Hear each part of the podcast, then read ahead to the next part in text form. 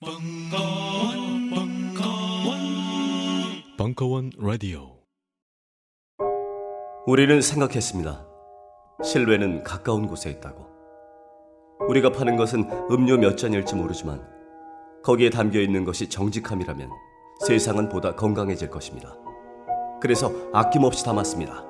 평산네이처, 평산네이처 아로니아 친, 친, 친. 지금 딴지마켓에서 구입하십시오.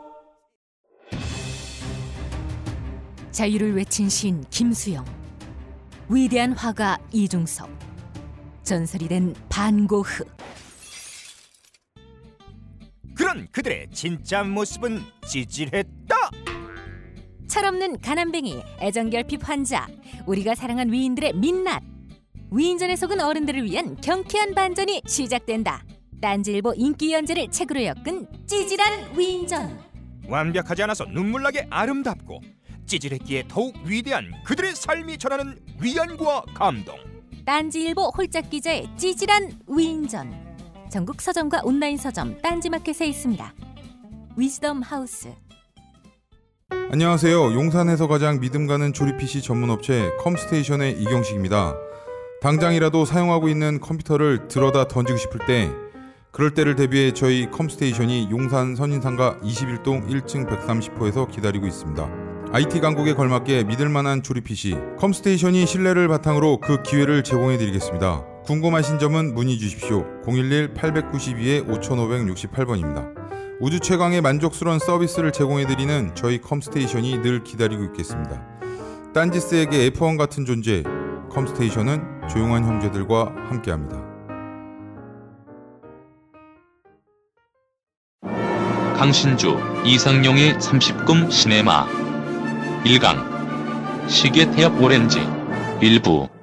6월 1일 강연. 이거 다상담을 다상담을 한 지가 좀 꽤 돼서 예 간만에 이제 벙커에서 5주 5주 동안 여기 뭐 컨셉 그대로 아시죠? 예 컨셉. 뭐를 기대하고 오셨는지는 잘 모르겠지만 그게 이게 왜 이거를 기획을 했냐면 아 우연찮은 거예요. 뭐 저 이상윤 선생님이랑 같이 신의 상태라는 책을 그 만들었고 그 CGV랑 같이 해서 이제 그 압구정동에서 했었던 25주 영화를 보는 그 작업을 했었거든요. 이제 하고 나서 한 번을 더 할 거예요. 시내 루멘을. 그 이제 7월 7월 중순인가 중순쯤에 한 번 또 이제 할 건데 그 사이 좀 텀이 좀 비고 어 그리고 또 이 CGV 나막 막 연결돼 있잖아요 복잡하게 그래서 좀 자유롭게 좀 어떤 좀 영화를 좀 봐야 되겠다 이런 생각이 일단은 들었고 그래서 이제 이상윤 선생님한테 부탁을 했죠. 그러니까 우리 사회에서 이제 제일 상태가 안 좋은 그 어떤 상태는 뭐냐면 무서워하는 거예요. 무서워하는 거. 그 무섭다 무서우면은 그 사람이 보이질 않아요. 그러니까 예를 들면 뭐 권력자든 뭐 사장이든 뭐 시, 시어머니든 누구든지 간에 상관없어요. 무서우면 그 사람의 실체가 안 보여요. 그러니까 어머니 아버지가 무서우면 어, 어린애예요. 계속 머문단 말이에요. 마치 완전히 좀 다른 사람 같고 지하철이나 버스에서 다른 어른들을 만나면 그 뻔히 보이죠. 뭐 탐욕도 보이고 막 의자에 앉으려고 이렇게 몸부림치고 막, 막 이런 모습들 보면 짜증 나는데 사실 우리 부모님도 그렇게 하고 있지만 무섭기 때문에 무섭다라는 건 그런 거예요. 그래서 금기다라는 테마를 정했을 때 이런 거죠. 그러니까 금기가 많은 사회는 우리가 실체를 잘 몰라요. 그러니까 항상 이렇게 위축돼 있고 이러거든요. 그래서 어느 정도 레벨까지 올라가야 될까? 그, 그, 어떤, 무서운 게 없어야 되겠다라는 거죠. 혐오스럽고 무섭고 기타 등등 기타 등등. 어, 잘은 모르지만, 어, 키스를 그렇게 자주 안 하는 민족이었을 거예요, 옛날에. 그러니까 처음에 키스했었을 때 어떤 아이가 이제 미국이나 중국에 갔다 왔더니 몽고에 갔더니 키스를 했다고, 했다고 치자고요. 그래서 여기 와가지고 꽃분이한테 혀를 훅 들이밀면 꽃분이가 더럽다 그런다고요. 예, 이거 이건 분명한 거예요. 어쩔 수가 없으니까 무서운 거, 두려운 거, 혐오스러운 거, 뭔가 꺼리는 것들 있죠. 이 꺼리는 게 어느 정도 수준이냐가 우리가 얼마만큼 길들여져 있느냐라는 수준일 거예요. 정확하게 말해서 미루어 짐작은 하겠지만 이렇게 백설공주처럼 지내는 아이들은 금기가 굉장히 많아요. 의외로. 그리고 막 자란 사람들 있죠. 막 어렸을 때부터 막 맞고 막 그 두들겨 맞고 자, 잠깐만 어, MT 가면은 가족들이 이사를 가고 막 막 이러는 악조건 속에 살던 사람들 그런 사람들은 자유로워요 사실 의외로. 그 여행을 많이 권하는 이유들도 사실 그러죠. 여행을 딱 가면은요 너무 낯설어요. 음식서부터 다 헛구역질 나는 음식들 투성이라고요. 근데 그 사람들은 그걸 먹고 있거든요.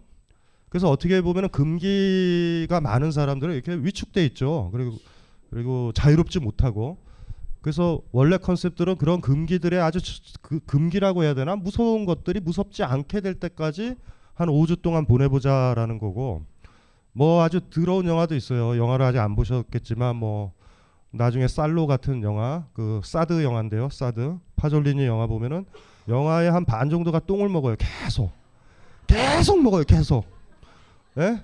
정식으로도 먹고 단품으로도 먹고 계속 먹어요. 계속 예, 적응이 돼야 돼요. 이게 적응이 돼야 돼요. 다 어쨌든지 간에 뭐 오만 가지 것들 뭐 이상윤 선생님은 아, 나 저- 저는 사실 그거 보고 별로였는데 이상윤 선생님은 자꾸 그걸 이렇게 저한테 설득을 시키더라고요. 그러니까 어렸을 때 똥을 안 먹어봤네요. 그래서 어 이거 뭐지? 여러분들 먹어봤어요? 굳이 왜 그걸 왜 먹어? 굳이.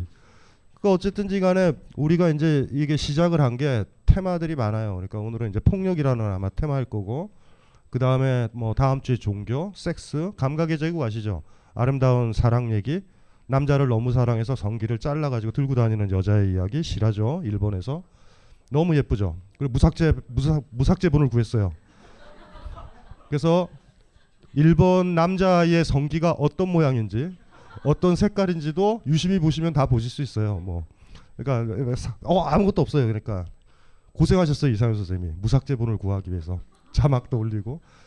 그리고 또 기본적으로는 이거를 그 포르노적인 것 자기의 말초적인 어떤 욕망을 충족시키기 위해서 여기 오신 분은 잘못 오신 거예요 사실은.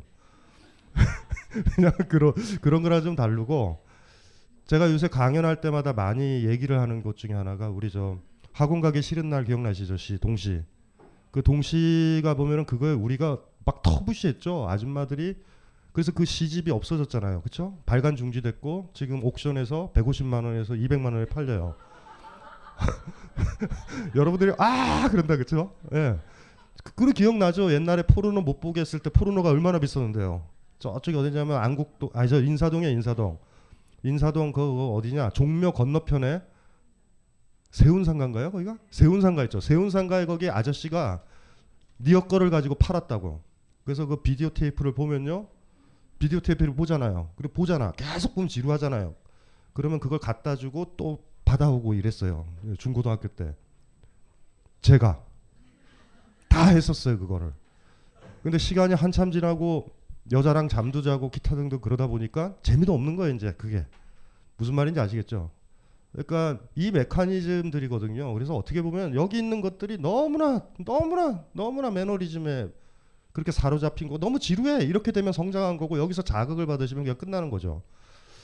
그래서 학원 가기 싫은 날에 보면은 학원을 가기 싫어서 엄마의 눈을 빼먹고 싶어 예? 내장을 뽑아서 먹고 싶어. 이런 거에서 보면 그 자극에 딱 이렇게 사로잡힌 사람들은요 이해되죠? 막 무섭잖아. 그러니까 아줌마들이 싫어한 거예요. 자기 딸이 그럴까봐. 근데 사실 핵심은 학원 가기 싫은 거예요. 학원 가기 싫은 게 절절하게 나온단 말이에요. 근데도 우리가 그게 무섭다. 그러니까 우리가 원하는 것들은 신은 그런 거였나 봐요. 아마 우리가 원하는 건 이런 거죠. 어 강아지랑 놀고 싶어서 학원 가기 싫어요. 엄마랑 있고 싶어서 학원 가기 싫어요 바람이 솔솔 불어서 학원 가기 싫어 이런 걸 원했나 봐요. 근데 그 아이는 그러진 않았어요. 시가 동시가 훌- 훌륭한 시죠. 그래서 그런 거죠. 거기에 있는 자극적인 것들을 확 와서 거부 반응이 생기면 여러분은 상태가 안 좋은 거죠. 어쩌면 여기 있는 다섯 명의 감독은 그런 걸 거예요. 이 거북하고 힘들고 불편한 걸 넘어온다면 삶의 많은 정수 부분들이 보일 거예요. 조선조 시대 때 어떤 여인 꽃순이 꽃분이 꽃분이한테 입안에 혀가 들어왔을 때 최초의 혀, 응? 밥 먹는 데만 써야 되는데 갑자기 혀가 훅 들어왔을 때 남자친구 혀가 거부 반응 있죠. 그 익숙해질 때까지 어떻게 좀 얘기를 해본다면 그런 테마예요. 그래서 여기서 금기나 구역질을 하고 힘들고 이런 장면들을 딱 보셨을 때 그게 그게 힘들다라 그러면 유치한 거예요, 사실은. 그리고 뭐 불쾌하시기도 하고 뭐 그럴 거예요. 그걸 넘어가면 정수를 맛볼 수 있죠. 다섯 명의 감독은 굉장히 중요한 감독들이에요. 다른 작품들을 딱 보다 보면 왜 이 감독들이 이런 걸 만들었을까라는 생각이 들죠. 그러니까 B급이나 이런 감독들이 아니거든요. 우리가 오늘 했던 스탠리 큐브릭 같은 경우가 만만한 감독이 아니잖아요. 영화를 좀 본다 하면은 좋아하는 감독이거든요. 어, 뭐 스페이스 오디세이라든가 최근에 뭐 저 우리 그런 거 봤었죠. 그 영화 스탠리 큐브릭 아시죠? 굉장히 중요한 감독이고 우리가 B급 영화라고 다, 다뤘던 데드 얼라이브가 피터 잭슨이란 말이에요. 반지의 제왕. 제가 제일 좋아하는 영화 반지의 제왕 감독. 그러니까 여기 있는 감독들이 만만한 감독들이 아니었 근데 왜 이들이 이거를 했을까? 왜 이걸 했을까? 이들이니까 할 수 있었던 거죠. 이걸로 흥행을 하려고 그러는 건 아니에요, 절대. 당신들이 어디까지 견딜 수 있고 이걸 견디고 나서 삶의 정수와 검열 말고요. 금기 말고 두려움 말고 뭐를 볼 수 있을까? 이런 것들을 여러분한테 던지는 것 같아요. 그래서 영화를 5주 정도 지속을 하시면서 뭐를 해야 되냐면 불쾌하신 것들을 이겨내셔야 될 것 같아요. 그래서 순서는 어떻게 할 거냐면 이사연 선생님은 저랑 달라요. 그러니까 어, 떤 식으로 다르냐면 나중에 보시면 알 거예요. 저랑 캐릭터가 완전 달라요. 굉장히 꼼꼼하신 분이에요. 저는 사실 거의 준비를 안 하고 그냥 마이크 들고 쓰는 편인데 이상용 선생님 막 준비를 하고 또 따지고 준비됐니 안 됐니 해서 주변 사람들을 힘들게 하는 사람이에요. 다행, 다행히 저를 힘들게 하진 않아요. 자료 준비를 많이 하셨고 selection 편집본에도 다 개입하시고 이랬어요. 순서는 이렇게 될 거예요. 이상용 선생님을 여기 벙커에서는 처음이니까 제가 모시고 소개를 하고 인사를 한번 드리고 스탠리 큐브릭과 이 우리의 영화를 간단하게 얘기하고 35분짜리 selection본을 볼 거예요. 그 다음에 보고 나서 한 타임을 쉬고 이제 그 다음서부터 이상용 선생님이 한 타임을 맡아서 하시고 제가 한 타임 맡아서 해요. 그 벌써 부가 세 부죠, 세 부. 그 다음에 4부 때 저랑 이상용 선생님이 나오고 여러분들이 이 영화를 보거나 기타 등등 했을 때 집에서 가져왔던 거 있을, 거예요. 뭐 고민했던 거. 그걸 중간에 거두면 그걸 가지고서 패키지로 모아가지고 그때부터는 시간이 어떻게 될지 몰라요. 그때부터는 언, 언제까지 해야 될지 모르겠어요. 일단은 기, 제 기억으로는 제 경험상 두시 그 사부가 두 시간이 최소 두 시간은 될 것 같다라는 느낌이 들어요. 그러면은 우리가 지금 어떻게 되겠어요? 어? 그 50분씩 쉴 거고 50분씩 쉴 때마다 뭐 하는지 아시죠? 어 음료수를 사 먹어야 돼 계속 음료수 아메리카노, 라떼, 아메리카노, 라떼, 샌드위치, 팝콘, 팥빙수. 여기가 여기가 무료로 들어왔잖아요. 여기 무료가 아니라고요. 여기가. 여러분들 정성을 보여야 되고 그리고 저쪽에 뭐가 있냐면 여기 우리 영화를 보시면은 이 화면이 영상이 굉장히 안 좋다라는 느낌이 들 거예요. 벙커 요원들의 또 소원 하나는 혹여 헌금이 좀 모여지면 영상기를 하나 사겠다라는 야심찬 계획을 가지고 있어요. 저쪽 뒤에. 예, 그리고 뭐 뜻, 뭐 좀 집이 좀 사시는 분들은 영상위가 400이라고 하니까 한 100만 원씩 이렇게 툭툭 던져 놓으시면 예, 예, 뭐 그러면 될 것 같고 일단은 저랑 캐릭터가 많이 다르고 많이 달라서 같이 이렇게 하게 되는 분이죠. 굉장히 여성적이고 그러니까 저, 저 저한테 느끼지 못했던 어떤 섬세함이라고 그럴까 부드러움이라고 그럴까 예, 굉장히 멋있어요. 그, 불행 불행한 건 안정적 결혼 생활을 하고 있다라는 거 뭐 그 정도 그 정도고 일단은 이상현 선생님을 박수로 모시겠습니다. 예.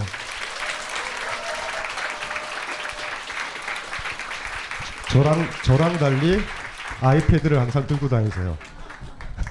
인사를 좀 하시죠. 네. 안녕하세요. 네, 이게 조명 때문에 뒤쪽에 계신 분들 안 보여가지고 음, 어쨌든 뒤에도 반갑습니다. 끝이에요? 야, 자, 잠깐만. 선생 여기 저 본커 오시니까 어떠세요? 느낌이? 아, 제가 강신주 선생님한테 종종 하는 얘기 중에 하나가 좀 이름빨이 있는 거 아니냐. 이름이 신주다. 그래서 무슨 나중에 잘못하면 사입이 교주쯤 되겠다. 이름을 좀 바꿔야 되지 않겠냐라고 제가 한번 얘기한 적이 있는데 여기가 그 본거지인 것 같은 음, 그런 느낌이 드네요. 이상현 선생님이랑 저랑은 이제 이제 우리가 이렇게 하나씩 하나씩 맡아가지고 이제 진행을 할 거고 그 다음에 이제 4부 때 4부 때 우리는 그 모든 하이라이트는 4부에 있어요. 그러니까 만약에 일, 지금 1부 그 다음에 이상현 선생님이 나오는 2부 제가 나오는 3부 그 사이에 가면 끝난 거예요. 아무 의미도 없는 거예요. 올 이유가 없는 거예요 전혀. 무슨 말인지 아시겠죠? 그리고 50분 되면은 기계적으로 타닥 쉬고 우르르 가가지고 음료수를 사 먹고 15분의 시간을 줘요. 15분의 시간을. 무조건 먹어야 돼요. 무조건. 에어컨도 나중에는 줄일 거예요. 땀나게. 그래서 온갖 조처를 할 거야. 할 수 있는 건 다 할 거니까. 일단은 이상훈 선생님이 이제 스탠리 큐브릭이요. 몇몇 분들은 아주 진지하게 영화의 훌륭한 영화 감독과 영화를 보시는 쪽으로 선택해도 되고요. 우리 얘기를 통해서 좀 깊게 좀 보고 불편했던 영화거든요. 특히 스탠리 큐브릭의 시계테이블 오렌지는요. 여자분들이 100% 혐오스럽다라는 영화였어요. 왜냐하면 여자가 강하게 남편 앞에서 성추행 당하는 장면부터 너무 많이 나오니까 여성분들은 되게 약자로 자기를 투영한다고. 약자로 투영하니까 너무 불쾌한 거예요. 막, 막 그런 장면들이 사실 많거든요. 그래서 어쨌든 간에 좀 불편한 오 요번 영화는 조금 여성분들이 더 불편한 영화인 것 같아요. 좀 섬세하셨던 분들은 그 이 영화를 통해서 도대체 스탠리 큐브릭이 우리한테 뭘 얘기하려고 그러나 막 짜증도 날 거예요. 그거는 2부 3부에서 저희가 해결을 해 드리고 이제 4부 하이라이트에서 보고 저는 이제 잠시 내려가서 어 저기 들어가 있고 이상용 선생님이 스탠리 큐브릭이 누구인지 왜 중요한지 이 영화를 왜 정했는지 얘기를 듣고 이제 영화를 보실 거예요. 저는 내려가고 이상훈 선생님 말에 경청해 주세요. 예.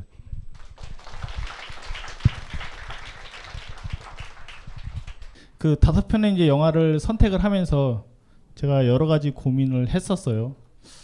맨 처음에는 조금 더 우아한 영화들을 한번 골라볼까 뭐라는 생각을 하다가 저도 이제 다 20대 때 봤던 영화들이긴 한데 한동안 안 봤던 영화들이었었어요. 막상 이렇게 보고 있으면 이렇게 유쾌하진 않기 때문에 불쾌의 감정을 더 크게 유발시키기 때문에 이 영화들에 대해서 약간 거리를 두고 있었는데 그 아까 이제 서두에 말씀하신 것처럼 30금 시네마를 하자고 했을 때 내가 도대체 왜 불쾌했던 거지? 라는 것과 한번 정면 승부를 걸어보고 싶다라는 생각이 저한테 이제 가장 크게 작동을 했었고 오늘은 1차전이지 않습니까? 앞으로 5차전까지 네, 쭉 달리시려면 어, 강도를 점점 크레센도로 한 단계씩 한 단계씩 올려가고 싶다는 생각이 들어서 오늘은 그래도 가장 우아한 작품 중에 하나를 골라봤어요. 그게 바로 스탠리 큐브릭의 시계태엽 오렌지고요. 1971년도 작품이고 앤서니 버지스라고 지금 민음사에서 이따 또 질문도 해주시면 책도 준비를 했기 때문에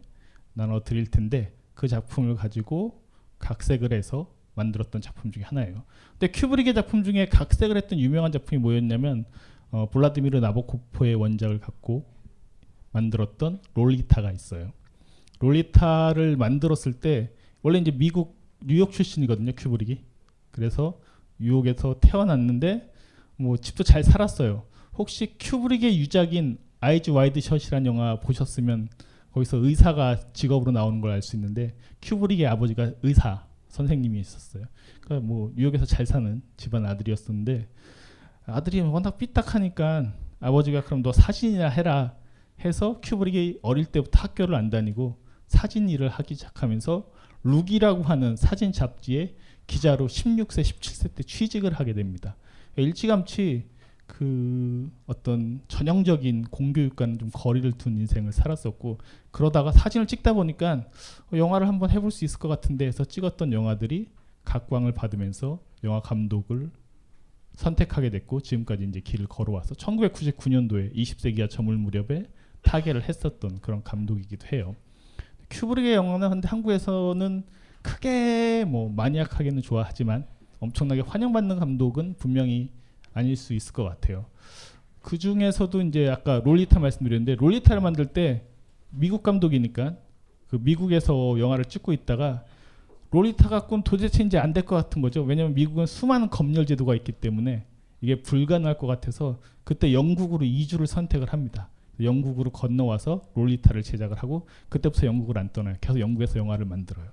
그래서 만들게 되는 일련의 영화들이 그 닥터 스트레인지러브라고 제가 되게 좋아하는 1963년도 영화인데 이 작품은 블랙 코미디거든요. 근데 부제가 되게 재밌어요. 부제가 영어로 읽어드리려다가 발음이 안 좋아가지고 How I Learned to Stop Worrying and Love the Bomb이라는 영화거든요. 부제가 나는 어떻게 근심을 멈추고 폭탄을 사랑하게 되는가? 이 영화의 절정 장면이 수소폭탄을 떨어뜨리는 장면이에요. 전쟁의 광기에 대한 일종의 블랙 코미디 영화인데 저는 닥터 스트레인지러브라는 제목보다 이 부제 나는 어떻게 근심을 멈추고 원자폭탄, 수소폭탄을 사랑하게 되었는가라는 걸 보여주는 이 영화를 만들면서 이때부터 3부작, 미래 3부작이라는 영화를 만드는데 그 다음이 그 잘 알려진 아까도 강세미 작가 얘기했던 그 달 가기 1년 전에 만들었던 영화가 2001년 스페이스 오디세이라는 영화를 만들고 그리고 오늘 보시는 이 앤서니 버지스의 원작 소설을 가지고 만들었던 시계태엽 오렌지가 일종의 미래 3부작, 약간 미래 사회를 배경으로 해서 일련의 영화들을 만드는 작품들을 보여주게 돼요. 이때 이제 초절정인 거죠. 큐브릭의 모든 집중력과 영국 시절에서의 영화적 능력들이 최고로 이제 등장했던 시기여서 이때 영화들을 보면 다 동의하시지는 않더라도 분명히 재미가 있습니다.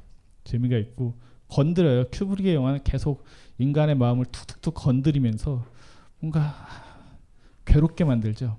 근데 1급의 예술가들 오늘 이제 큐브릭을 시작으로 해서 다섯 명의 감독들은 다 1급의 예술가들인데 1급의 예술가들이 한 짓이 뭐냐면 인간의 마음을 건드리는 거예요.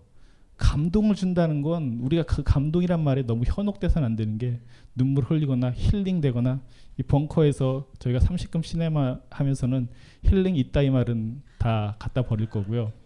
그게 중요한 것이 아니라 정면으로 승부하는 거예요. 다 맞닥뜨리는 것이고 금기적 장면들 그건 다 1급의 예술가들이 건드리는 것이라고 그 불쾌의 감정들 좋은 영화의 핵심 중에 하나는 뭐냐면 유쾌나 감동이나 눈물 짜게 만드는 게 아니라 사실은 인간의 밑 바닥까지 드러내서 다 후벼 파서 보여줌으로써 갈 때까지 가보는 막장 드라마의 초절정을 보여주는 게 사실 좋은 영화의 또 하나의 조건 중에 하나거든요.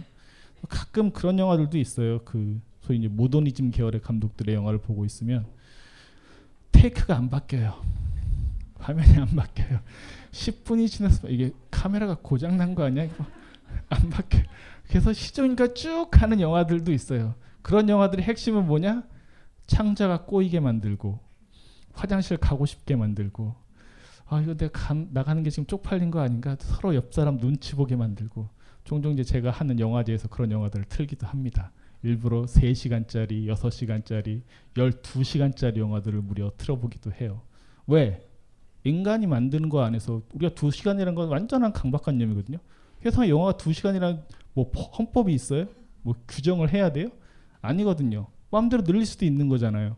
근데 우리의 고정관념이나 관습들은 다 그런 것들을 마치 그래야 되는 것처럼 그리고 그걸 어기면 마치 엄청나게 큰 잘못을 저지르거나 죄악을 저지른 것처럼 여기게 만든다는 거죠. 거기서부터 출발해요. 우리가 갖고 있는 관습들이 무엇이냐를 이해하는 것부터 출발하고 큐브릭은 그런 것들을 전편을 통해서 계속 도전했던 감독이기 때문에 오늘 처음으로 소개해드리게 제 생각엔 좀 그래도 소프트하고 부드럽고 달콤한 감독인데 보시면서 절 욕하실 수도 있어요. 뭐 어쩔 수 없는 일이라고 저는 생각을 하고 이 작품은 크게 두 가지 부분으로 나뉘어 있습니다. 제가 33분으로 이제 저희 도와주시는 벙커 요원께서 영상 씨가 33분으로 편집을 해주셨는데 어, 전반부와 후반부가 있어요. 알렉스라고 하는 인물이 주인공이고요. 이 알렉스라고 하는 남자 혹시 영화 다 전편 보고 오신 분 계세요? 손 한번 들어서 표해 주시면 제가 도움이 될 것 같아요. 네. 그 다 안 보면 약간 이해하기 힘들 수가 좀 있긴 해요. 근데 어쨌든 최대한 33분짜리를 한번 만들어 봤고요. 앞에 부분은 알렉스가 행하는 온갖 악행에 대한 버전이고요. 그러다가 이제 친구들, 친구들이라고 하기 좀 그렇죠. 자기 쫄자들한테 배신을 당해가지고 감옥에 가게 돼요. 감옥에서 자기가 일종의 교화 프로그램 루도비코라고 하는 그 프로그램에 참여를 하면서 교화가 된 이후에 어, 저 악마 같은 인간이 교화가 되는 것도 참 기분 나쁘고 뿐만 아니라 뭔가 교정이 된 것처럼 보이는 것도 기분 나쁘고 그 미묘한 감정들을 다루는 게 이 영화의 후반부입니다. 핵심은 거기에 있어요. 우리가 알렉스란 인물을 이해하고 나서는 받아들일 수는 없는 인물인데 그 인물이 마치 희생양처럼 당하기 시작하는 장면들을 보면서부터는 마음이 복잡해지기 시작을 해요. 그러다가 반전이 또 있습니다. 그래서 이제 복수, 범죄를 행했던 사람들에게 복수를 당하는 후반전들이 있는데 마치 후반전들의 장면을 보면은 아, 저 나쁜 새끼긴 하지만 저렇게 당하는 게 맞는 거야? 뭐라는 그런 일말의 동정심을 일기 시작하면서 우리의 마음이 복잡해지는 거죠. 나쁜 놈에게 나쁜 놈에게 동정을 하게 된다라는 것이야말로 이 영화가 일으키는 가장 중요한 핵심 중에 하나예요. 감정적인 차원에서는 그것들을 보여주면서 맨 마지막에 다시 또 한 번의 반전이 일어나게 되면서 뭐 맨 마지막 대사를 번역하기에 따라서 나는 드디어 정상이 되었다. 혹은 나는 드디어 치료되었다라고 번역할 수 있는 말인데 그 장면을 볼 때 이걸 뭐라고 말해야 되나라는 혼란에 빠지실 수도 있을 것 같아요. 그것에 대한 어떤 감정들을 풀어가면서 여러분들이 갖고 있는 선택과 금기에 대한 얘기들을 오늘 나눠볼까 하고요. 얘기의 거대한 얼개는 딱 지금 말씀드린 전반부와 후반부 그것을 어떻게 바라볼 것인가라는 것이 큐브릭의 문제점 중에 하나였었고 이 영화는 여러 곳에서 당연히 상영 금지가 됐던 작품입니다. 대부분 트는 영화들이 다 상영 금지가 한두 번씩은 기본적으로 됐던 영화들이기 때문에 뭐 금지에 대해서는 크게 놀라실 필요가 없을 것 같고요. 그리고 나서 어, 당시 영국에서 이제 처음 상영을 했을 때도 당연히 엄청난 논쟁들을 일으켰었던 그런 영화이기도 합니다.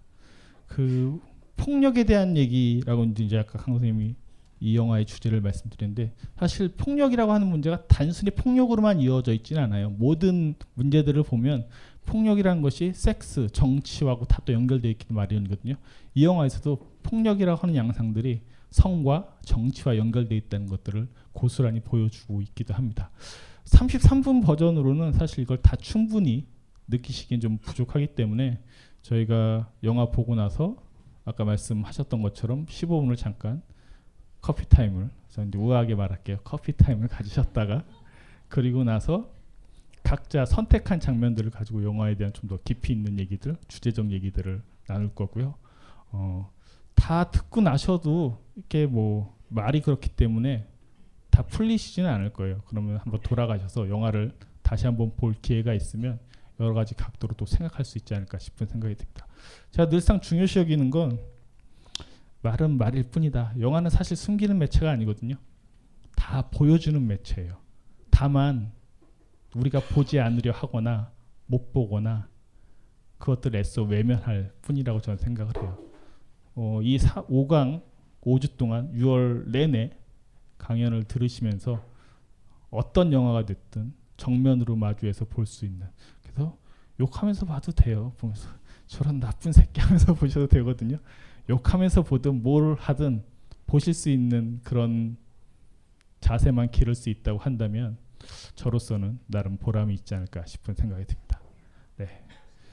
빨리 영화를 보고 커피 타임을 가지셔야 되기 때문에 영화를 보시도록 하겠습니다. 이후 방송 내용은 시계 태엽 오렌지를 보신 후 청취하시면 더욱 재미있게 들으실 수 있습니다. 청취 참고 바랍니다. 잘 보셨어요? 몇 명 나갔어요? 한 번도 안 나갔어요? 71년도 영화라서 그런가? 예. 아까도 얘기했지만 이제 저 주, 너무 잘 줄인 판본이에요. 그러니까 이게 뭐 전체를 보신다고 하더라도 별 차이는 아마 없을 것 같고 그러니까 뭐 아까 이상윤 선생님이랑도 얘기했지만 스탠리 큐브릭이 영화를 잘 만든 거죠. 그러니까 편집이 안 되는 영화를 있죠. 이 2시간짜리인데 30분을 안 줄여지면 감독이 못 만든 거예요, 영화를. 왜냐하면 하나의 작품이 저도 글을 쓸 때 있잖아요. 막 예를 들면 감정 수업에 한 꼭지를 쓴다 그러면은 거기서 제가 하고 싶은 얘기는 3분의 1 정도예요. 나머지 3분의 2 정도는 그거를 이렇게 이렇게 배경음악 같이 이렇게 좀 빛나게 하는 요소들이 있어요. 그래서 사실 책 사인하다 보면 그 제가 그냥 그러니까 예, 예쁘게 그 글 읽기 좀 편안하게 조금 쉴 수 있게 쓰는 그, 그 요소 있죠. 그런 요소에 밑줄, 밑줄 치는 분들이 있어요. 그 중요한 부분이 아닌데. 지금은 아예 그래서 이렇게 확인을 안 해요. 그냥 아 그러려니 하는 거죠. 낚인 거죠, 사실.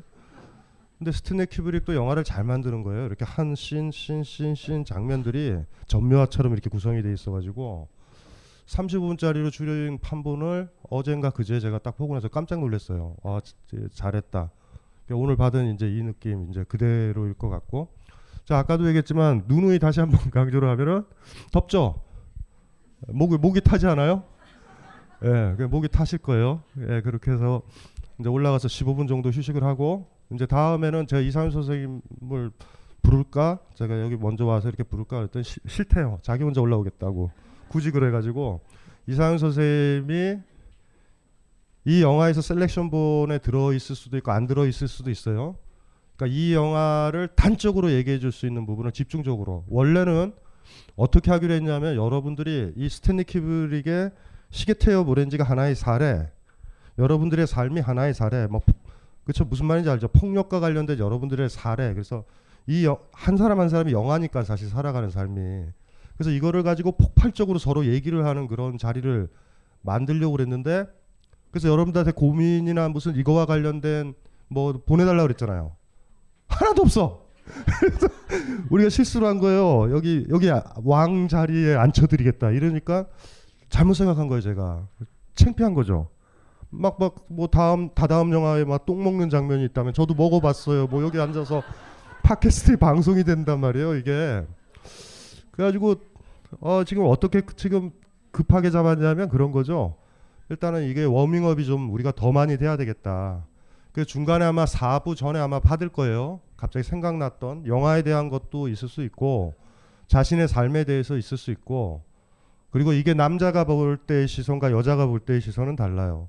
남자들은 그닥 불쾌감을 안 느꼈을 수도 있어요. 왜냐하면 남자는 여기서 항상 가해자적 입장에 있잖아요. 여자들 입장에서 는 굉장히 불쾌한 영화일 수도 있어요. 진짜로 이 영화가. 그래서 영화 아까도 얘기했지만 영화 좋아했던 사람들은 초기에 영화 공부할 때 스탠리 큐브릭을 반드시 봤던 시절에 이거 보고서 이제 막 다 못 봤다라는 거에 힘들어서 중간에 끄고 볼 수밖에 없어. 그 불쾌한 불쾌한 장면들은 있었죠. 좀 막 그 막 그 기분이 좀 안 좋고. 그래서 어쨌든지 간에 이제 15분을 쉬시고 음료수를 마구 드시고 저쪽에 가면은 영사기 마련 프로젝트에 돈을 그 후원을 넣으세요. 넣으면은 여기 화면이 안 좋죠 이게. 화면이 좋았어요? 괜찮았어요? 쓸만했어요? 안 좋지. 안 좋으니까 이게 저 영사기를 구해야 돼요 빨리. 그렇게 하시고 좀 음료수 드시고 그리고 이제 여기 벙커 요원들이 얘기했는데 팝콘을 이 시네상 때 30금에 대비해서 뭐 팝콘을 팝콘을 준비했대요.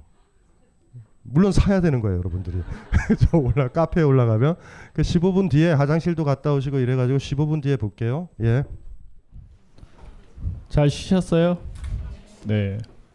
저, 저 앞에는 인형만 남기고 자리를 비우셨네.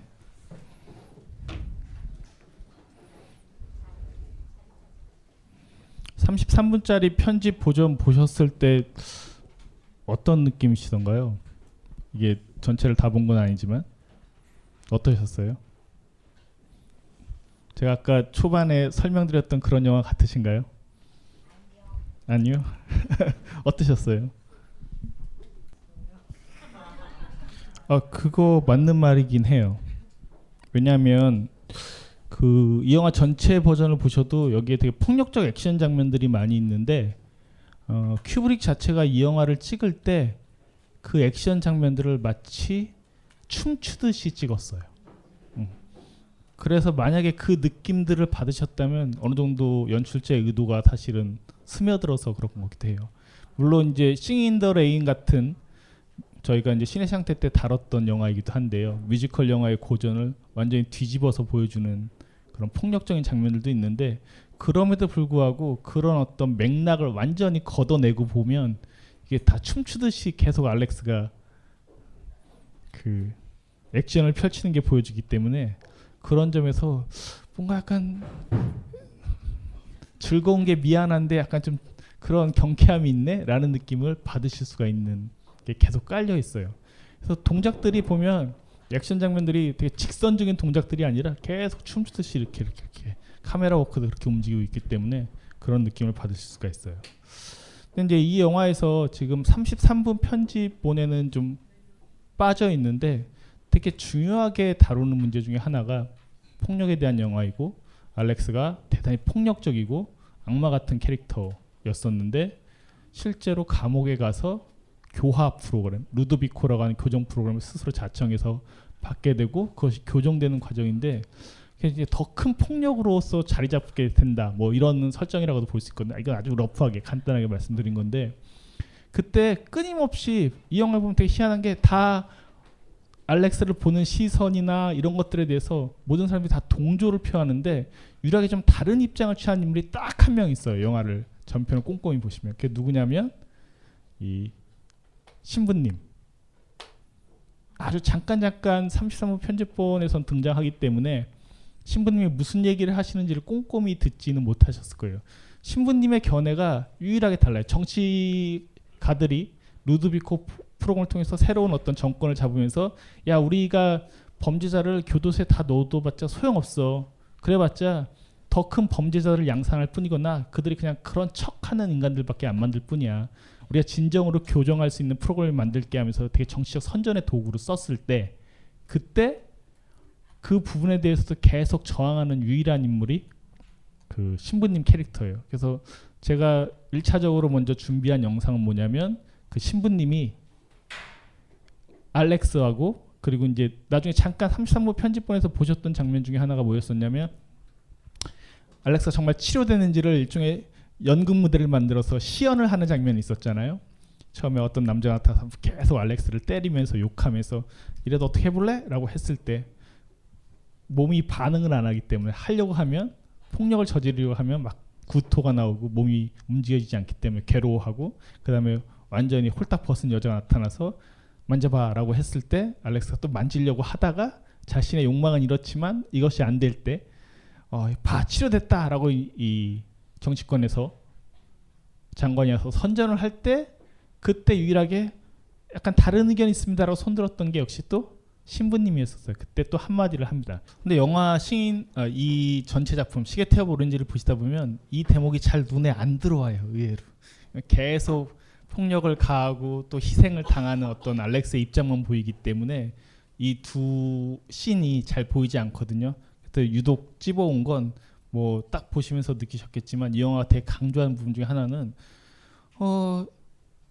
교화 프로그램 내지는 어떤 뭐 감옥에 가두던 뭘 처벌하던 하는 것 중에 가장 중요한 건 그 인간이 선해지기를 바라는 거잖아요. 그렇죠? 그래서 이 루도비코라는 프로그램을 통해서 약물을 주입하고 동공을 확대해서 그런 자극에 대한 반응들을 이제 실험을 해서 그렇게 치료가 됐어요. 알렉스는 이제 더 이상 악을 저지르지 못하죠.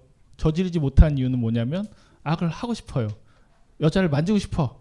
그리고 패지고 싶어. 욕도 하고 싶어. 근데 몸에서 그것을 허락하지 않으니까 그래서 멈춘다는 거예요. 거기에 대해서 신부가 무슨 얘기를 하냐면 보시는 것처럼 선이라는 게 뭐냐.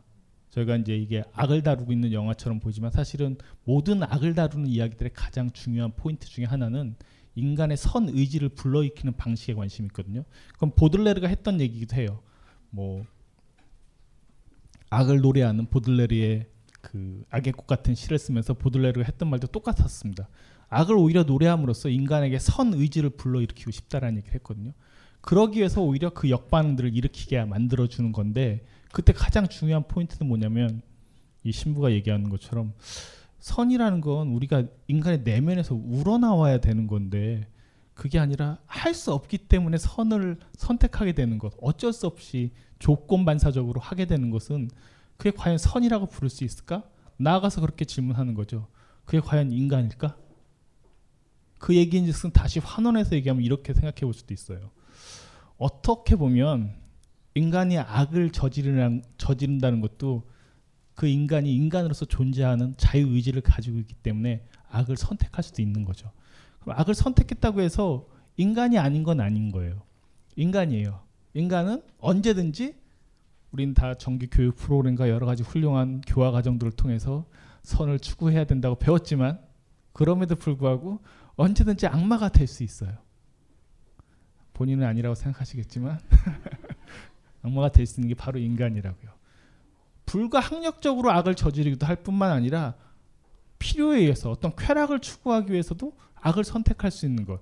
그게 이 영화는 인간이라고 얘기를 하고 있어요. 그래서 이 영화가 상당히 논쟁적인 영화가 되는 이유 중에 하나가 우리는 무조건 선이 긍정적이고 아름다운 거라고 배웠지만 꼭 그런 건 아니다. 인간은 악이든 선이든 스스로 선택할 수 있는 어떤 권리를 가져야 된다. 그럴 때 인간일 수 있다라고 얘기를 해주는 거예요. 근데 지금 수많은 우리나라에서 교화 프로그램들이나 여러 가지 것들이 이제 계속 적용되고 있는 사회로 돌입을 했죠. 한편으로는 좋죠. 대단히 가부장적 사회이고 그런 것들이 저지른 성폭력을 포함한 여러 가지 폭력들이 있었던 건 사실이니까요. 근데 이게 이제 계속 어떤 논쟁 지점들을 만들어내는 이유 중에 하나는 이와 마찬가지인 거예요. 뭐 약물을 주사를 해야 된다, 거세를 해야 된다라고 했을 때 거세된 인간이 과연 인간일 수 있겠는가라는 식으로 역시 물어볼 수 있다는 거죠. 되게 중요한 포인트 중에 하나예요. 그걸 허용할 수도 있어요. 그래요. 합의해서 허용할 수도 있게 되는데 그 순간에 무슨 문제가 생기냐면 과연 그렇게 할 수 있는 사회, 그렇게 행하는 사회가 과연 인간다운 사회냐, 인간을 존중하는 사회냐라는 질문이 역시 또 대두가 되기 시작을 하는 거예요. 되게 쉬운 문제는 아닐 수도 있어요. 늘상 것이 현실화된 문제가 되거나 현재의 문제가 될 때는 복잡할 수 있습니다만 그럼에도 불구하고 이 영화 끊임없이 주장하는 것 중에 하나는 인간은 선을 선택할 수 있을 뿐만 아니라 악도 선택할 수 있을 때 그때 인간일 수 있다라고 얘기를 하고 있어요. 그러면 또 한 가지 여기서 차원을 넘어서서 이렇게도 생각해 볼 수 있습니다. 선택을 할 수 있는 게 인간의 특권이자 인간 다음의 한 조건이라고 생각을 해본다면 금기란 무엇이냐? 금기란 뭐겠어요, 그럼? 선택이란 문제와 같이 연결해서 생각해 보면 우리는 뭐가 금기라고 생각할 수 있을까요? 선택할 수 없을 때 바로 금기가 되는 거예요. 음. 여러분들의 삶 속에서도 그렇고 모든 선, 과정 속에서도 우리가 금기라고 느끼는 건 선택할 수 없는 거예요. 그게 다 금기예요.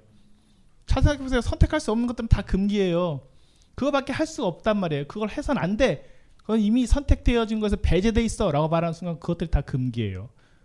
그렇게 확장해서 생각해 보기 시작하시면 이 영화가 건드리고 있는 금기의 문제가 무엇인지가 확연하게 보입니다. 인간은 금기조차도 금기가 아닌 듯이 선택할 수 있다라는 것이 이 영화의 핵심적 주장 중에 하나거든요. 선택할 수가 있어야 돼 자유롭게. 이것이 똥인지 된장인지 아까 강사님 얘기하는 거 들으니까 제가 살로 소돔을 선택하면서 다 똥 먹어보지 않았냐고 했다고. 그렇죠. 그걸 선택하지 않죠. 왜? 똥을 먹으면 안 된다고 저도 이미 금기에 사로잡혀 있으니까. 근데 어렸을 땐 그걸 왜 하겠습니까? 금기를 모르니까요.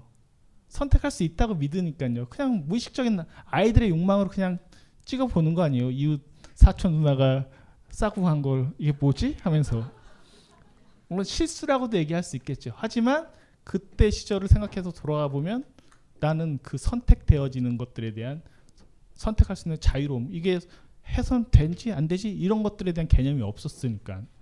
근데 이런 얘기들은 사실 새로운 얘기는 아니에요. 이 영화에서 그것들이 전면적으로 펼쳐지고 있기 때문에 충격적인 것처럼 보실 수도 있습니다만 그 니체가 도덕의 계보에서 이미 오래전부터 했던 얘기 중에 하나예요.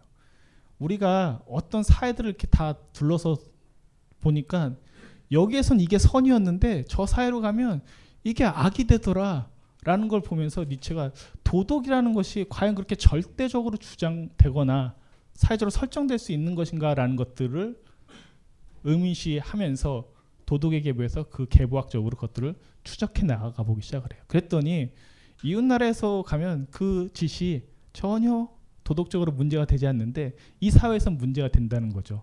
그런 도덕적 상대주의를 감사합니다. 목격하게 되면서 니체가 그럼 이 도덕이라는 걸 누가 만들어낼까라고 이제 도덕의 계보에서 계속 이제 추구하기 시작을 해요. 그때 나오는 가장 유명한 말 중에 하나가 원한 감정이에요.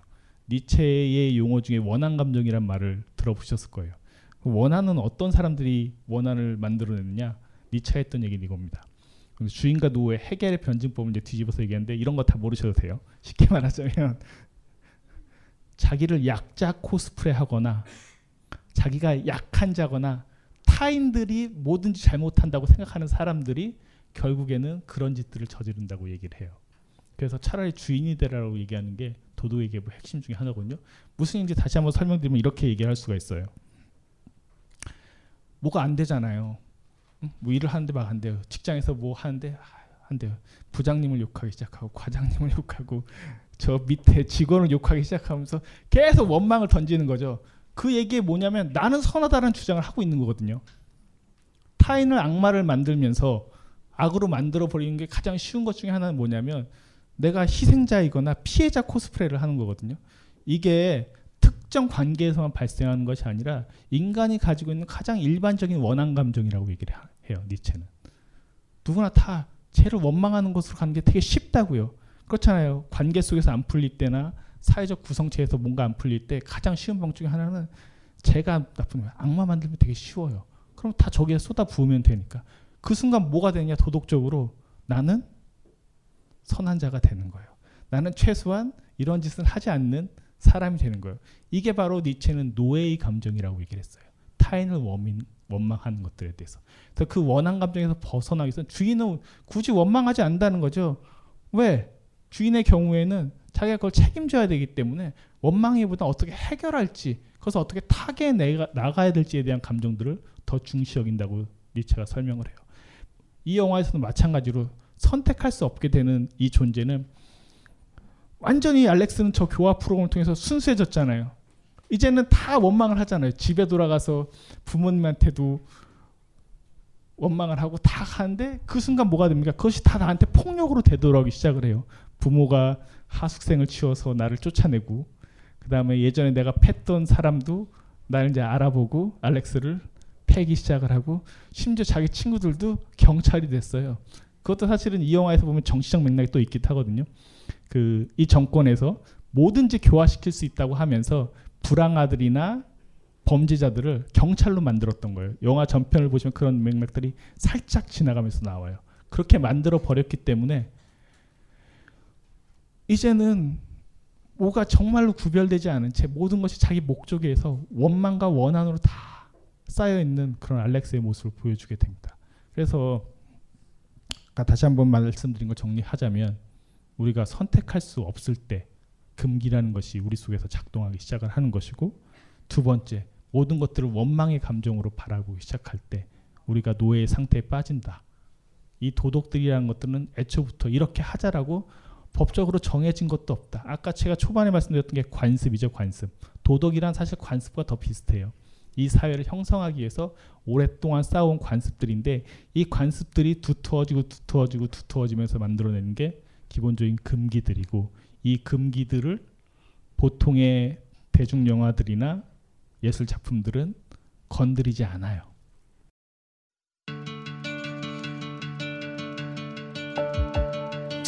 여러분들이 좀 더 즐겁게 남은 여러분의 인생 동안 단 몇 초라도 더 즐거움을 기쁨을 가질 수 있는데 조금이라도 도움이 되었으면 합니다.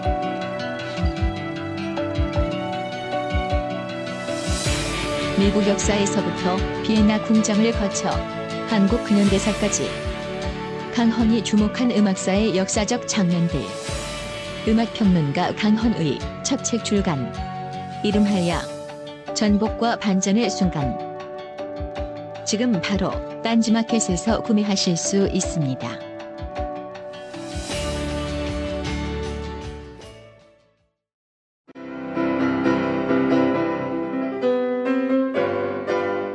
클래식은 너무 멀리 있거나 혹은 너무 가까이 있다.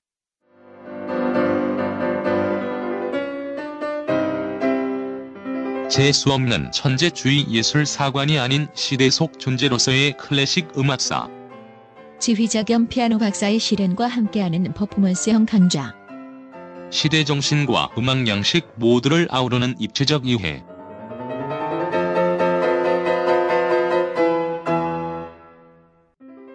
(2015) 벙커원 ultra special classic 끝판 48주 과정 강헌, 송창진 old classic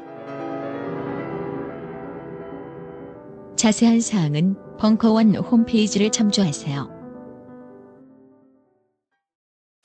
각종 사회 비리와 거짓말에 처절한 똥침을 날려온 딴지일보가 마켓을 열었습니다. 기자들이 검증해 믿을 수 있는 상품들을 은하계 최저가로 판매하여 명랑한 소비문화 창달에 이바지할 딴지마켓. 이제 신뢰를 쇼핑하세요. 주소는 마켓.딴지.com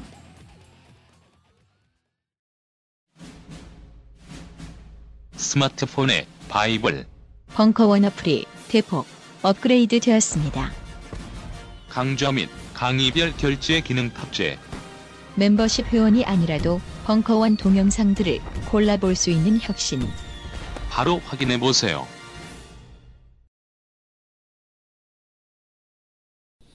그 이건 약간 여담인데 올드보이를 만들었던 박찬욱 감독이 그 영화 되게 충격적인 영화잖아요. 왜 충격적이죠? 네, 금기를 건들 어떤 금기를 건들죠? 맞아, 근친 상간. 근데 박찬욱 감독이 쿨하게 넘어간 방식이 있었대요. 근친 상간을 다룬다는 거 한국 영화에서 엄청나게 센 소리잖아요. 그렇죠? 아버지가 자신의 딸과 동침을 했다는 거잖아요. 그 영화인지 모르셨던 분이 있으신 거 아니에요? 종종 이게 동상이몽이라고 같이 영화를 봤어도 그런 게 잘 안 보일 때가 있어요. 너무 자책하지는 마세요. 그럴 수 있어요. 뭐 저도 그랬던 시절이 없었겠습니까? 다 인간은 그렇게 하면서 성장해 나가는 건데 그 금기를 건드렸는데 그걸 어떻게 넘어갔냐? 내러티브 상으로도 물론 넘어가는 방식이 있었던 거죠. 뭐 이거는 몰랐었잖아. 체면 상태였었잖아. 그래서 그렇게 한 거잖아. 라고 넘어갔다는 거죠. 물론 이걸 아주 정면적으로 그리고 도덕적으로 바라보면 무슨 말도 안 되는 저 감독이 저렇게 연출한 거 아니야? 이렇게 다룰 수 있어요. 그 순간 너무나 삶에 있어서 도덕 문제가 되면서 진지해지는 거예요.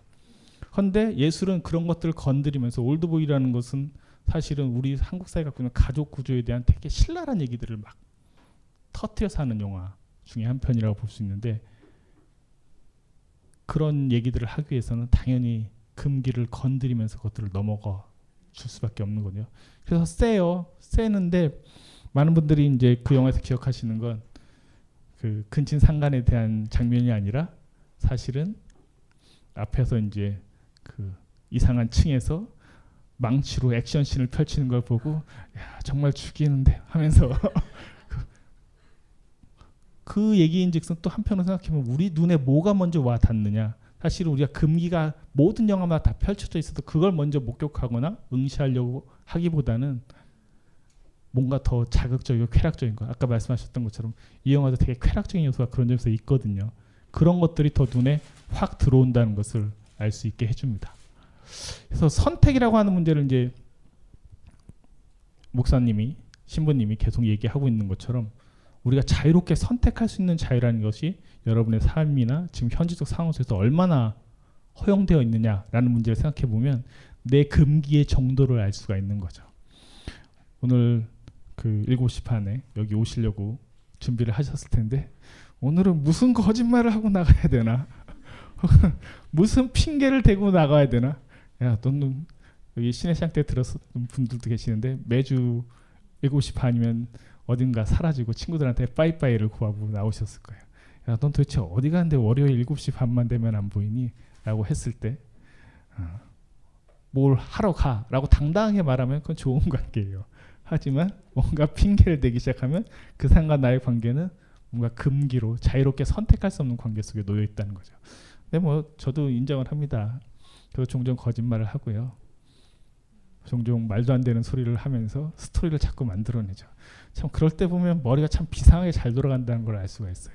왜 이렇게 그럴 때는 이 하드디스크가 빠른 속도로 회전을 할까? 뭐 이런 생각이 들 때가 있는데 생각해 보면 우리의 어떤 틈바구니들 속에서 거짓말을 해야 될 때는 그것이 어느 정도 금기로 작동하고 있다는 것을 보여주는 신호이기도 해요. 음, 마음이 불편할 수도 있죠. 하지만 한편들은 그렇게 하고도 가고 싶은 욕망이 있는 거죠. 선택과 관련해서 가장 중요한 핵심 중에 하나는 욕망이라는 거예요. 욕망. 그래서 맨 마지막에 이 영화에서 보시면 큐어 치료됐다라고 얘기하는데 되게 아이러니하잖아요. 영화를 보고 있다 보면 아, 저게 정말 치료됐다고 말해야 되는 거야? 근데 한 가지 면에선 이 영화를 직설적으로 본다면 큐어된 건 맞아요. 왜? 드디어 자기가 꿈꾸는 대로 욕망하는 것들이 되니까. 근데 그 욕망을 알렉스가 악마일 수 있었던 이유 중에 하나는 영화 전반부에서 그것을 행했기 때문에 악마였던 거예요. 우리는 다 누구나 이 30금 시네마가 다루고 있는 것처럼 다양한 욕망들을 다 가지고 있어요. 다만 이 금기와 관련해서 중요한 건 우리가 다 욕망을 가지고 있다고 해서 그걸 다 표출하지는 않는 거죠. 응, 다 꿈꿀 수는 있잖아요. 꿈은 뭐똥 먹은 게 뭐 꿈이겠어요? 그거보다 더한 것도 꿈꿀 수는 있는 거예요. 다만 그것을 행하지는 않을 뿐인 거죠. 그걸 현실화시키는 것은 사실 또 다른 차원의 문제가 있어요. 근데 꿈은 자유롭게 꿀 수 있다. 그래서 맨 마지막 장면이 이 영화는 꿈처럼 묘사돼 있어요. 알렉스 머릿속에 있는 걸 보여주는 거잖아요. 알렉스가 실제로 그러고 있는 것이 아니라 그렇게는 할 수 있다. 그렇게 하는 것은 누구나 자유롭게 할 수 있다. 그게 가장 중요한 인간의 조건이다라고 얘기할 수 있다고요. 무슨 말인지 아시겠죠? 그래서 큐브릭은 이 영화를 가지고 이 영화는 마치 어떻게 보면 동화나 꿈과 같은 영화다라고 표현하기도 했었어요. 다시 말해서 누구나 알렉스적인 면모를 다 가지고 있다라고 얘기를 해요. 우리의 무의식 속에서는 알렉스는 일종의 이드와 같은 무의식의 것들이 막 돌출돼서 막 무의식 막 표현하는 존재인데 무의식 그 자체로만 보면 우리는 알렉스적인 측면들이 얼마든지 있다고요. 다만 알렉스와 다른 것은 알렉스가 나쁜 놈인 건 그걸 행하기 때문인 거고 우리는 뭐 밀크바에 가서 뭘 마시든 뭘 하든 여러 가지는 다 꿈은 꿀 수 있다. 그 꿈을 꾸기 때문에 종종 그건 여성을 폄하하는 게 절대 아닙니다. 그 한국의 드라마가 인기가 있는 이유 중에 하나는 그 온갖 꿈들이 그 안에 다 들어가 있는 거잖아요. 막장 드라마의 핵심은 제가 보기에 현대인들 특히 현대 여성 관객들의 모든 욕망들이 그 안에 다 녹아 있기 때문이라고 저는 생각을 해요. 물론 동의하지 않으실 수도 있어요. 근데 그것들은 모든 금기되어 있는 것들을 TV 드라마가 할 수 있는 한계치 내에서 점점 한계를 벗어나고 있긴 한데요. 한계치 내에서 다 표현해주고 있는 거죠. 그래서 여러분들께서 이 30금 시네마 영화들을 보면서 약하다라고 느끼시는 건 제 생각에는 막장 드라마를 너무 많이 보신 게 아닌가. 온갖 막장들을 보다 보니까 알렉스 정도는 괜찮네. 그런 것이 아닐까라는 생각. 근데 이 영화는 어쨌든 정합성이 있고 말이 되는 영화라고 한다면 막장들의 핵심은 심지어 논리까지도 없죠. 말이 안 되는 거죠. 근데 그게 중독되다 보면 이 욕망이 막 무의식적으로 툭툭 알렉스처럼 표현될 수도 있어요. 그래서 약간 그 중독성에 대해서 제가 어떤 작가를 특별히 거론하지 않겠습니다만 그렇게 해도 되는지 다 주변 사람 한 명씩 다 죽여나갈 수도 있기 때문에 그러시지 말라는 차원에서 나름 중독될 것들이 다 누구나 중독돼 있잖아요. 저도 커피에 상당히 중독돼 있는 사람이고 저 담배를 끊으면서 이제 완전히 커피에 중독돼서 산 지가 꽤 되는데 그 중독되어 있다 보니까 모든 문화 자체가 대단히 중독성이 강한 것들로 계속 전환이 되고 있어요. 근데 그 중독이 되는 이유 중에 하나는 뭔가 욕망이 있는데 그 욕망들을 제대로 배설할 데가 없어서 그래요. 음. 최소한 그러잖아요. 제 주변에도 이제 꼴초 분들이 몇 분 계시는데 그 꼴초 분들이 늘상 하는 얘기 중에 하나는 야, 담배를 끊으면 난 죽을 것 같아. 뭐 내가 더 살면 얼마나 더 산다고 이걸 끊겠니 이 좋은 거 뭐 이런 얘기를 많이 하잖아요. 근데 사실 중독에 대한 표현인데 한편으로는 그것이 유일하게 내가 욕망을 배출하고 옆에서 계속 금기를 던지잖아요. 야 담배 좀 끊어. 좀 오래 좀 살자. 뭐 이런 얘기들 계속 함에도 불구하고 그것을 계속 하는 이유 중에 하나는 그게 유일한 욕망의 출구이기 때문이 기도 해요. 그래서 저는 일정한 중독에 대해서는 나름 인정을 해줘야 된다. 뭐 그게 옆에 사람 맨날 패거나 뭐 찌르거나 하는 그런 중독이 아니라고 한다면 현대인들은 누구나 중독되어 있고 그 중독성에 대해서 어느 정도 일정하게 견지를 해줄 수가 있다라는 생각을 저 개인적으로 하고 있습니다. 선택에 대한 얘기를 이 정도로 일단 마무리하기로 하고요. 어, 초반에 이제 악마적으로 알렉스가 그 폭력을 저지를 때 작가의 집 나중에 작가의 집에 가서 그 베토벤 9번 교향곡 4악장을 들으면서 결국 뛰어내리게 되는 그 집에서 그 처음에 폭력을 저지를 때 Singin' in the Rain이라고 하는 유명한 진 켈리의 뮤지컬 영화를 보고 그 음악을 따라하면서 행하는 장면이 있는데 제가 보기엔 그 진 켈리가 연기하는 돈이라고 하는 캐릭터나 이 알렉스나 둘 다 똑같이 미친 놈들이거든요.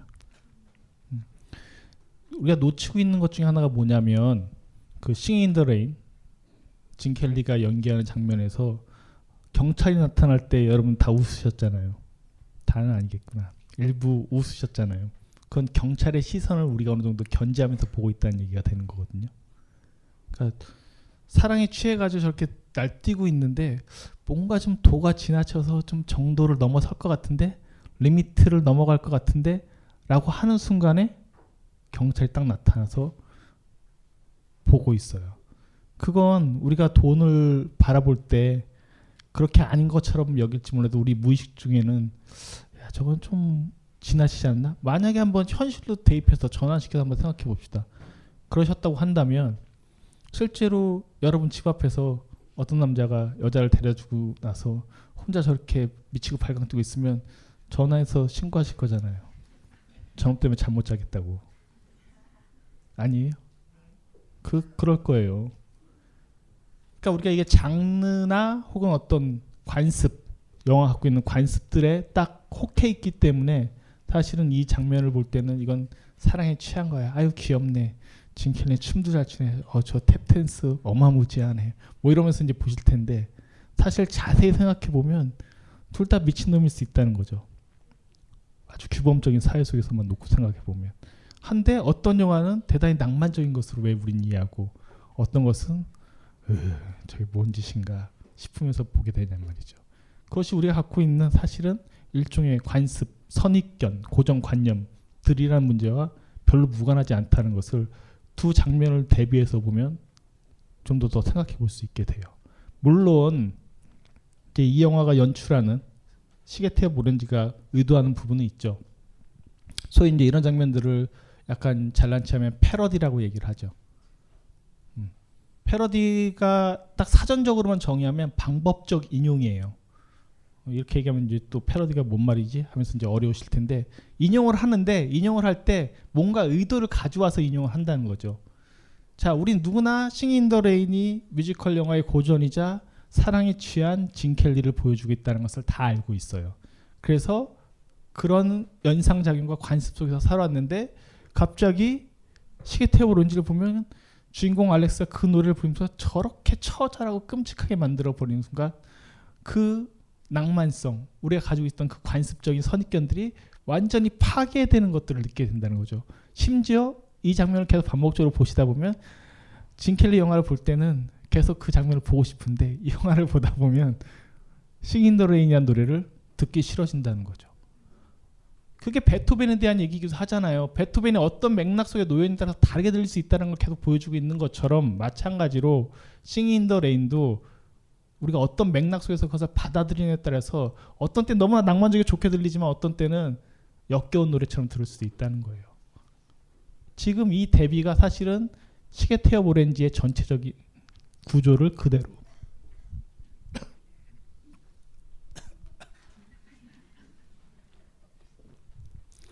이제 한 시간이 다 되니까 이제 목소리에 한계가 오는 것 같아요. 농담이고요. 그걸 보여주고 있다는 거죠. 그래서 그런 점으로 생각해 보시면 패러디를 좀 더 쉽게 설명드릴 수 있는 장면이 있어요. 이 강신주 선생님 너무나 좋아하는 영화인데 해리포터. 해리포터에서 아직 카반의 죄수인가 그 편에서 나오는 그 해리포터가 쓰는 마법 중에 리디큘러스라고 하는 마법을 행하는 장면이 있어요. 그게 뭐냐면 이상하게 생긴 어떤 괴물이 있는데 그 괴물을 이제 내가 제일 공포스러워하는 것, 공포스러운 것을 딱 앞에 놓고 그 리디큘러스라고 하는 게 이제 말 그대로인 거죠. 하면 되게 웃긴 걸로 희화시켜서 바꿔버려요. 바꿔버리는 마법이에요. 그래서 내가 무서움을 느끼지 않게 느끼게 하는 건데 다들 이제 친구들은 잘하는데 그 영화의 장면을 보시면은 해리포터만큼은 그 자기가 제일 무서워하던 그- 그게 뭐였었죠? 어, 디멘터. 디멘터를 바꾸지 못해가지고 혼자 이제 공포에 질려하는 장면이 표현되는데 패러디가 갖고 있는 가장 좋은 것은 이렇게 바꿔버리는 거예요. 그 원래 갖고 있는 맥락을 다른 걸로 뒤 바꿔버리면서 우리의 생각과 관념들을 바꿔버리는 건데 어, 보통은 그래서 패러디는 풍자나 어떤 조롱의 의미들, 리디큘러스라고 하는 단어처럼 조롱의 의미를 갖고 있는 게 사실이에요. 그래서 많은 문학이나 영화들에서 어떤 것들을 인용할 때 그런 것들 풍자적 효과를 활용하기 위해서 많이 활용을 해요. 근데 큐브릭은 패러디를 패러디한, 패러디한 것은 맞는데 조롱의 느낌이보다 너무나 낭만적이고 좋았던 그 감정을 불쾌한 것으로 리디큘러스 해버린 거죠. 바꿔버린 거죠. 그러다 보니까 그것이 갖는 효과는 더 강력해요. 모임과 하니 우리들이 갖고 있는 선입견 그리고 어떤 낭만성에 대한 것 신화들을 여지없이 깨버리면서 어떻게 보면 금기가 발생하거나 우리의 거부감, 불쾌감이 드는 것들은 여러분들이 갖고 있는 고정적인 낭만적 관념들이나 이런 통념들이 무너지는 순간에 발생하는 거 아니겠느냐라는 것을 여실하게 보여주고 있는 거죠. 그래서 그 순간에 당연히 불쾌의 감정이 드는 것도 너무 당연한데 그것이야말로 이 영화 전체를 통해서 그래 알렉스가 그렇게 해서 불쾌의 감정을 일으켰어.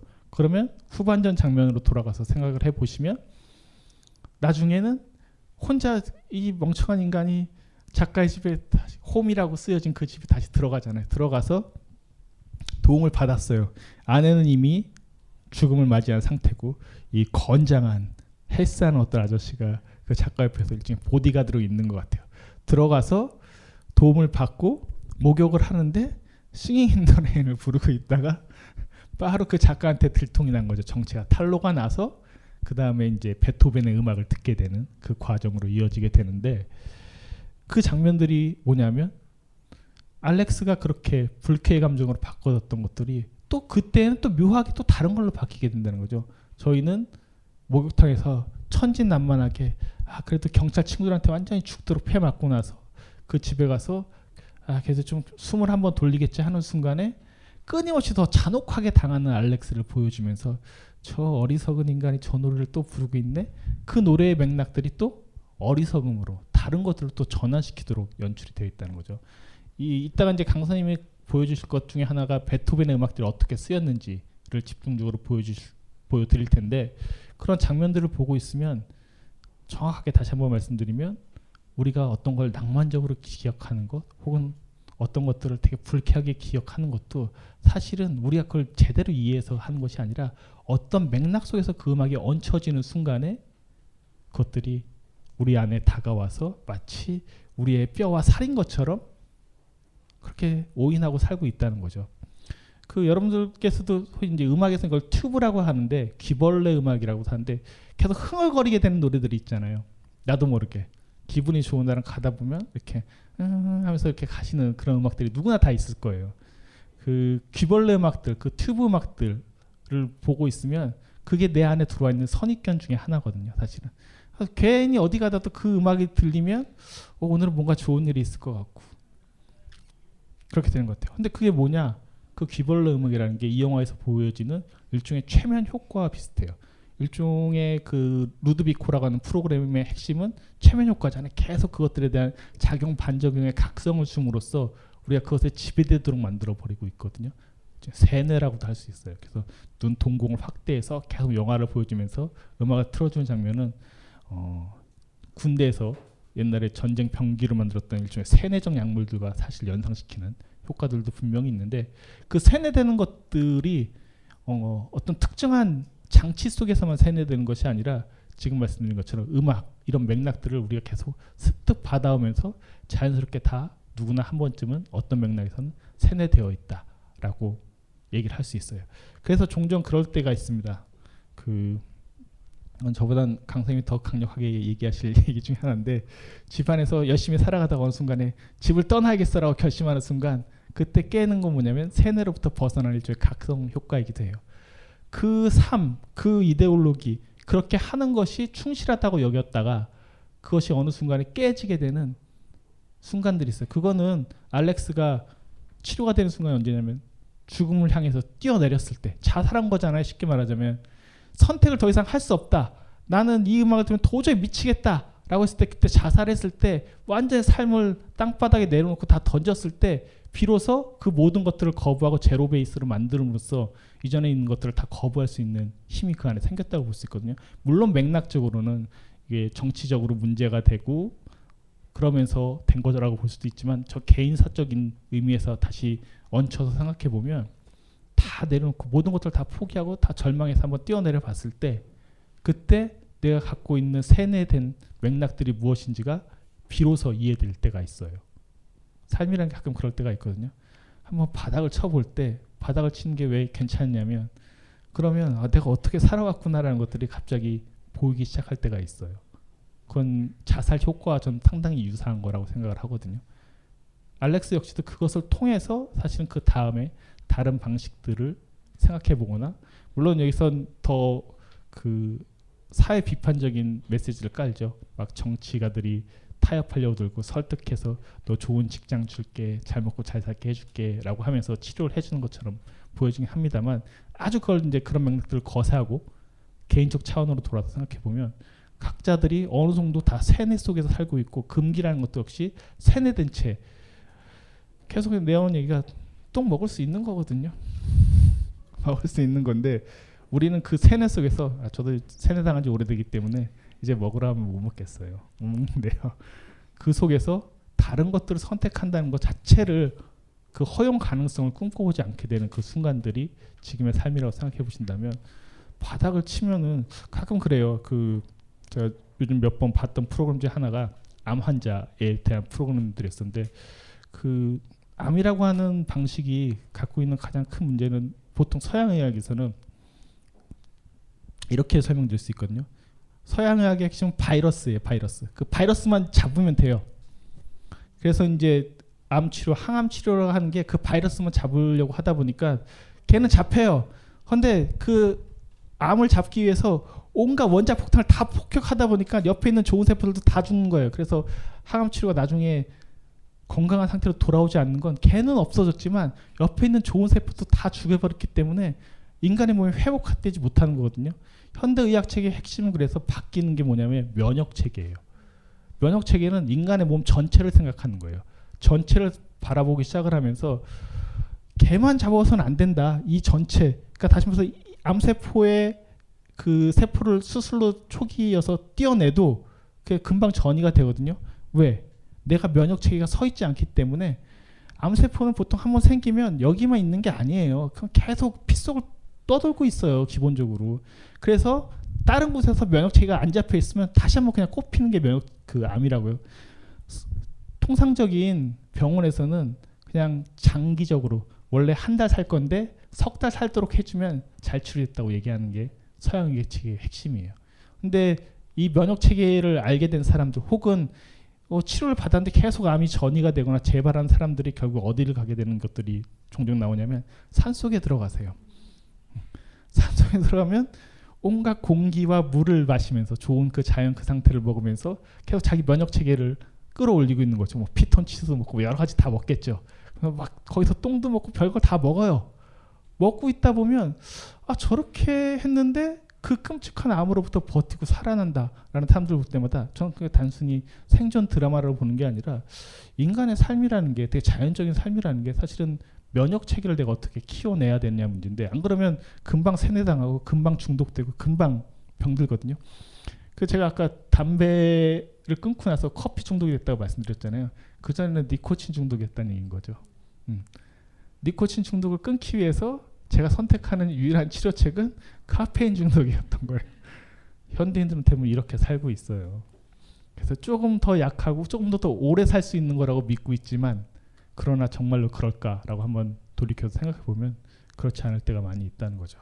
그래서 싱인더레인이 아 싱인더레인다 이 시계탭 오렌지가 갖고 있는 가장 중요한 거 아까 선택의 문제 그리고 이제 패러디에 대한 장면들을 설명드렸었는데 다시 돌아가서 약간 정리 멘트를 하자면 선택할 수 없는 인간은 도대체 뭐냐 이 영화의 제목 원작 앤서니 버지스가 쓴 제목인 시계 태엽 오렌지가 된다는 거예요.